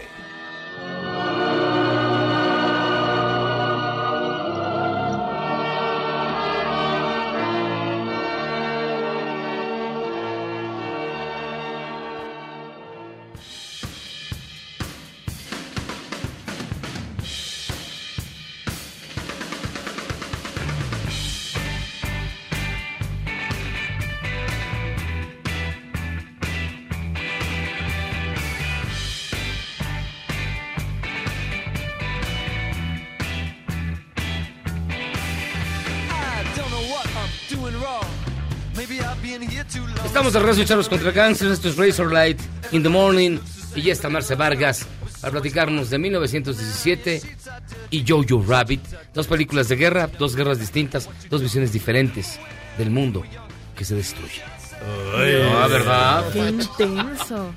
Pero así de intensas son las dos películas. 1917 es hermosa, salvo un detalle. Sí, salvo Y Jojo algunos. Rabbit es bellísima. A mí con 1917 creo que es impresionante en la técnica, en lo estético. El guion, la verdad es que no me aporta tanto, pero sí la película es preciosa. O sea, la ves, no hay un momento aburrido, no hay un momento en el que se te vaya la, la onda y estés pensando, ah, mira, estos británicos estaban en peleando lumbre". una guerra. Y algo que, que me parece simultáneamente muy interesante y un poco preocupante es que no necesitas contexto para que la película te emocione. No necesitas saber contra quién estaban peleando, por qué. Me preocupa un poco que. Que está bien, gente- porque ya después... Pero es que a la gente Peladito ya no de le la están cabeza. enseñando No. la, la Primera Guerra Mundial y después. o Que sea, no hay muchas películas de la Primera Guerra Mundial. Que no es Además. tantas No, películas. sí hay, Pero un chorro, no cuántas. Ahí te va. Gallipoli, de Peter Weir. Una. Patrulla Infernal, de Stanley Kubrick. Wings, de 1927. Eh, Sin novedad en el frente, basada en la novela de Henry María Lemarque. Este, ¿cuál otra? Y esa hacía bote pronto, güey. No, por eso, Sí, pero no, sí. vas a comparar las que hay por la Sí, Segunda no, Guerra pero Mundial. recientes- O sea, en popularidad. La Segunda Gue- Guerra Mundial debe haber como 8000. No, es que, tam- es que la. Segunda No, Guerra Mundial es como más. Sí, más cercana. Más es comercial. más cercana, Sí, es más más, cercana. comercial y es mucho más fácil de explicar. O sea, es mucho más claro quién eran los, quiénes eran Nazis los buenos, malos. quiénes eran los malos. Exacto, o sea, nazis malos. Bueno, ya el Kaiser no era un alma de Dios. No, pero es más compleja. O sea, la Sí, Primera Guerra cosillas. Mundial es más compleja de explicar. Era un mundo distinto. Era una Europa muy En diferente. Downton Abbey lo explican perfectamente. Pero, bueno, esta película 1917 es una de las grandes favoritas para el Oscar, si no es que la favorita. ¿Está nominada de mejor película? Tiene 10 nominaciones. No es la más nominada del año, es El Guasón. Pero tiene 10 nominaciones, incluyendo mejor película, mejor director y mejor guion original. Que el guion original es de Sam Mendes, el director de esta película, y Christy Wilson Cairns, que es, un- es la primera mujer escocesa en ser nominada en esta categoría, que además es, es bastante joven. La, la escritora tiene, me parece que 30 años. Y coescribe con Sam Mendes, que además es su, este es su primer crédito como guionista.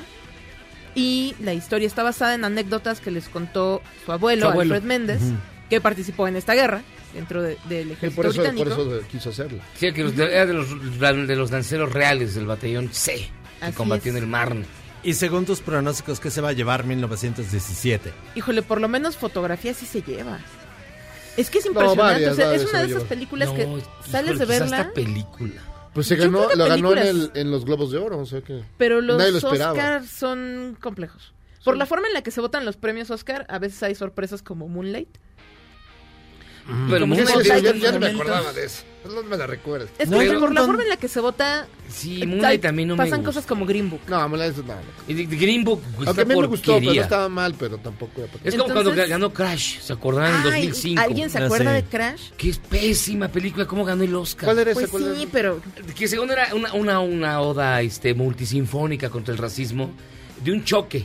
Era como una especie de amores perros. De amores perros, pero, pero gringos. güey. Ah, Sí, creo que no, no, la vi, no qué está- bueno. No, es malísima. Qué bueno que no la vi. No, y Green Book es una película que pueden pasar en el canal 5 En el a las Sí, la 11 pueden- de la mañana. La puedes y- ver en un camión y no pasa sí, nada. no pasa nada. En cambio, esta sí tiene. o sea, la, No, digo, tampoco es es especial. impresionante, o sea, sí. Técnicamente es impresionante. Sales queriendo ver, bueno, al menos eso me pasó a mí, también por ñoña, queriendo ver todos los detrás de cámaras para saber cómo hicieron todas estas secuencias. Porque además hace un juego muy interesante que se supone que te está contando la película en tiempo real durante casi toda la película.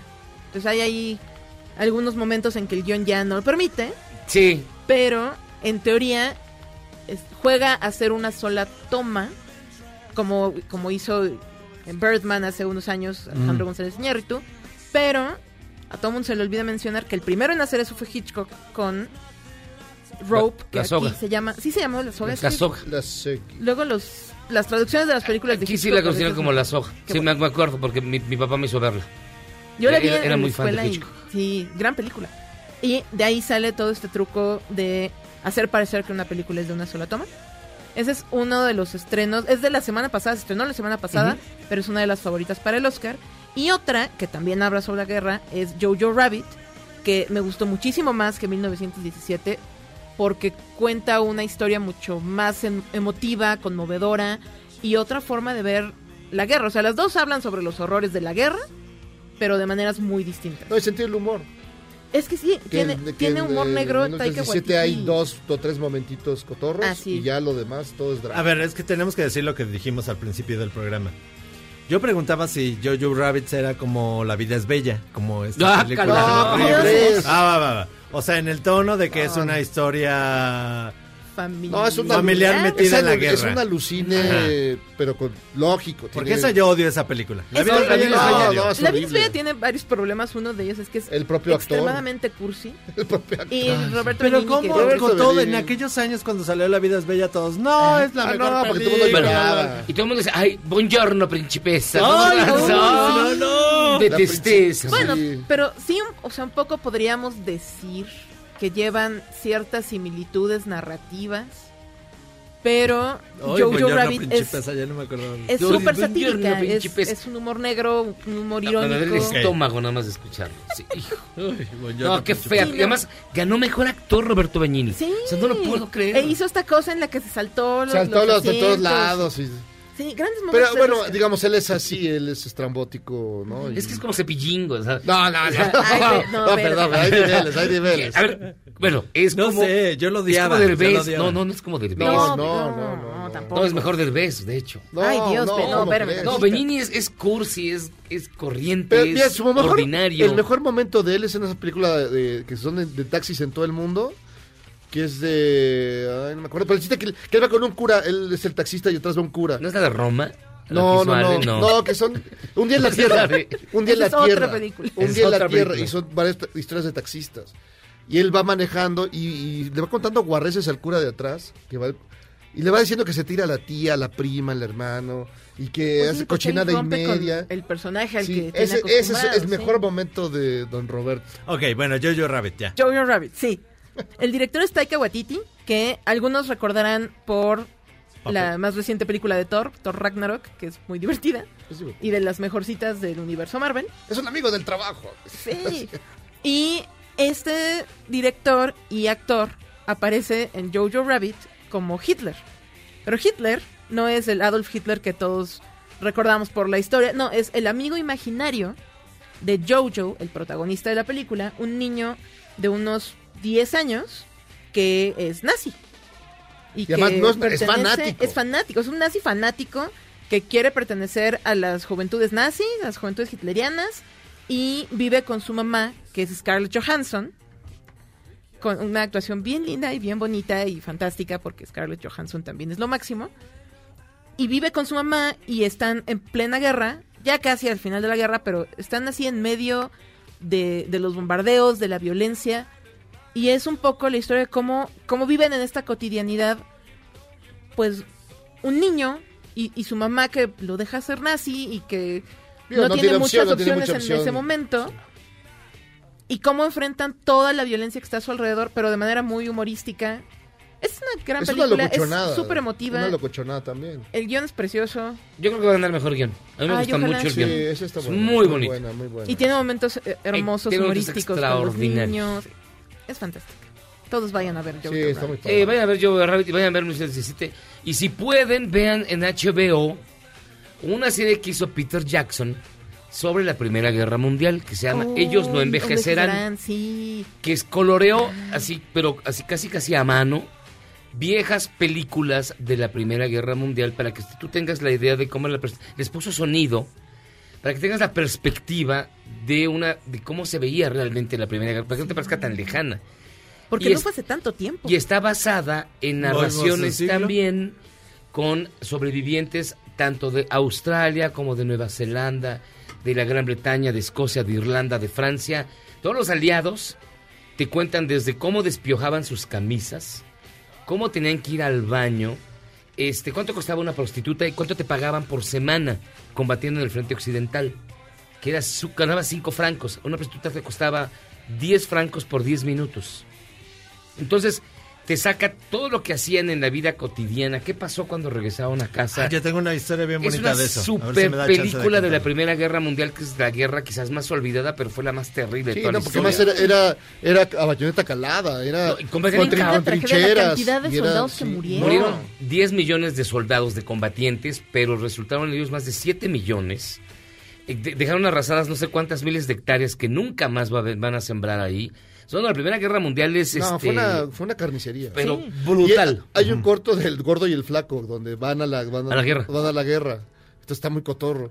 Y luego se reencuentran y el flaco está sentado en una silla y parece que no tiene pierna. Parece que no tiene Y el gordo dice, ay, pobrecito, hombre. Y se levanta y se levanta. Es un gran momento. No, de verdad, vean ese documental de, de Peter Jackson, el creador del Señor de los Anillos, que se llama Ellos no envejecerán, que es hermoso para que entiendan también cómo fue la guerra que iba a acabar con todas las guerras, la Primera Guerra Mundial. Nada más fue el preámbulo Y la que otro sigue. estreno de este fin de semana que tienen que ir a ver porque es uno de los grandes olvidados de esta entrega de premios Oscar. Mujercitas de Greta Gerwig. Ay, no, Una pausa. nueva versión y actualización de este clásico de la Ah, eso literatura. sí. Ay, no, sí sale, sale Saoirse Ronan. Sale Cherche Ronan, Esa. sale Florence Pugh, sale Emily Timothée Watson. Chalamet, sale Meryl Streep, sale Laura Dern, que es increíble. Está en su mejor Es- es- momento. Sí, o sea, este es el año de Laura Dern. Pero además Entonces, sacaron, verla. sacaron el- la nueva edición y, la, y el prólogo lo hace Patti Smith. O sea, una maravilla. Si quieres, no es la novela, pero era el prólogo. Es No, y sí está en Excelso. la novela. Pausa, vamos y venimos. Ya cerramos con el Apocalipsis, Apocalipsis chilango. chilango. Vamos y venimos.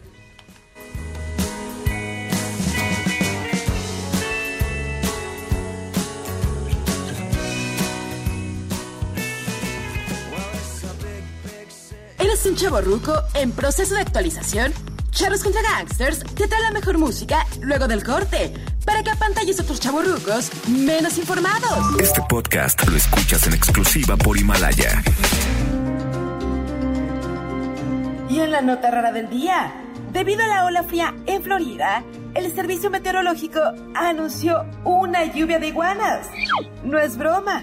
Debido a que estos animales de sangre fría duermen en los árboles, es posible que se inmovilicen y caigan durante la noche.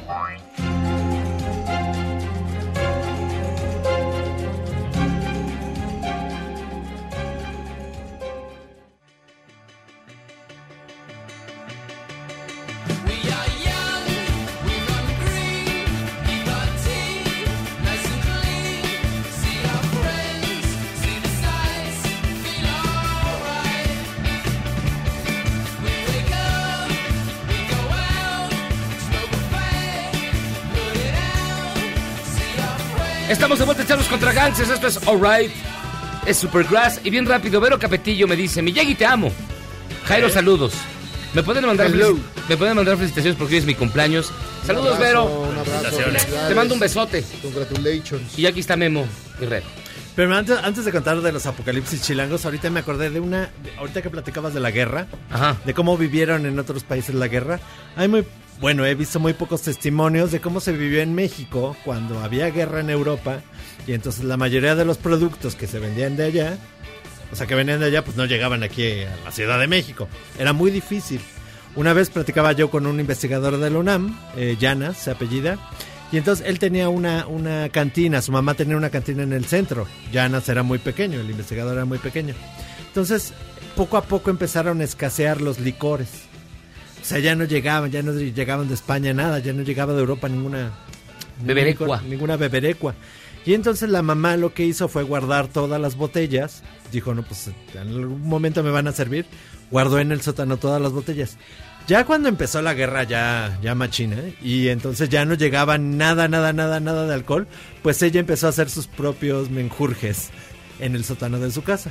Tenía una destiladora. Sea, es un Bourbon Sí, claro, claro, mixteca. claro. Sí, y entonces empezaba a combinarla y era lo que le daba a sus clientes, le daba el alcohol a sus clientes que ella misma hacía. Pasó la guerra, los clientes se... Se, Se murieron. No, no, no. Quedaron ciegos. Se acostumbraron al sabor de las bebidas de, de la señora. Y entonces cuando terminó la guerra y ya empezaron a llegar otra vez los licores, los clientes se quejaban. Ay, la guerra nos cambió los sabores de todos. De todos los, de todos los licores. Ya no los preparan igual en Europa. Porque era lo que pasaba acá. O sea, ya no había nada, pues ni aceitunas ni nada de lo que llegaba de por allá. No había, ultra- no había ultramarinos. no había ultramarinos. Ultramarinos finos. En fin, yo les quería decir que no nos preocupemos por el apocalipsis del, del coronavirus, porque la verdad es que en la Ciudad de México hemos pasado muchos apocalipsis chilangos. ¿Cómo te acuerdas en el 97 cuando había la lluvia de ceniza aquella que le tocó a, a Ah, Oscar no, Espinosa Villarreal? lluvia de ceniza, alma quebradiza, ¿no? Qué horror. Que era, eh, o sea, el Popocatépetl le echó un montón de ceniza que es con- de una cantidad que nunca habíamos visto y hacía, no sé, 30 centímetros de Sí. ceniza en las calles. Y era la primera vez que veíamos Yo- eso. Yo, cuando empezó ese, ese día, yo fui a ver Volcano. No es cierto.